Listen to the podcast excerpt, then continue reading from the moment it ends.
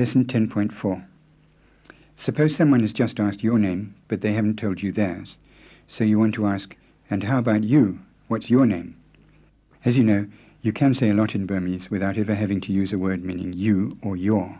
It's usually quite clear from the situation who you're talking about. However, there are some situations, like this one, where you do need a word for you. And instead of just using one word, like English, or choosing one out of two words, like French and German, Burmese uses quite a large range of words for you. As you heard a lesson or two back, one very common way of saying you is to use the person's name.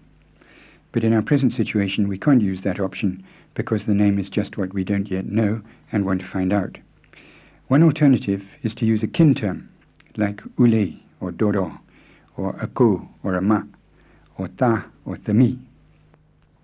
So, suppose you decide to use a kin term for you.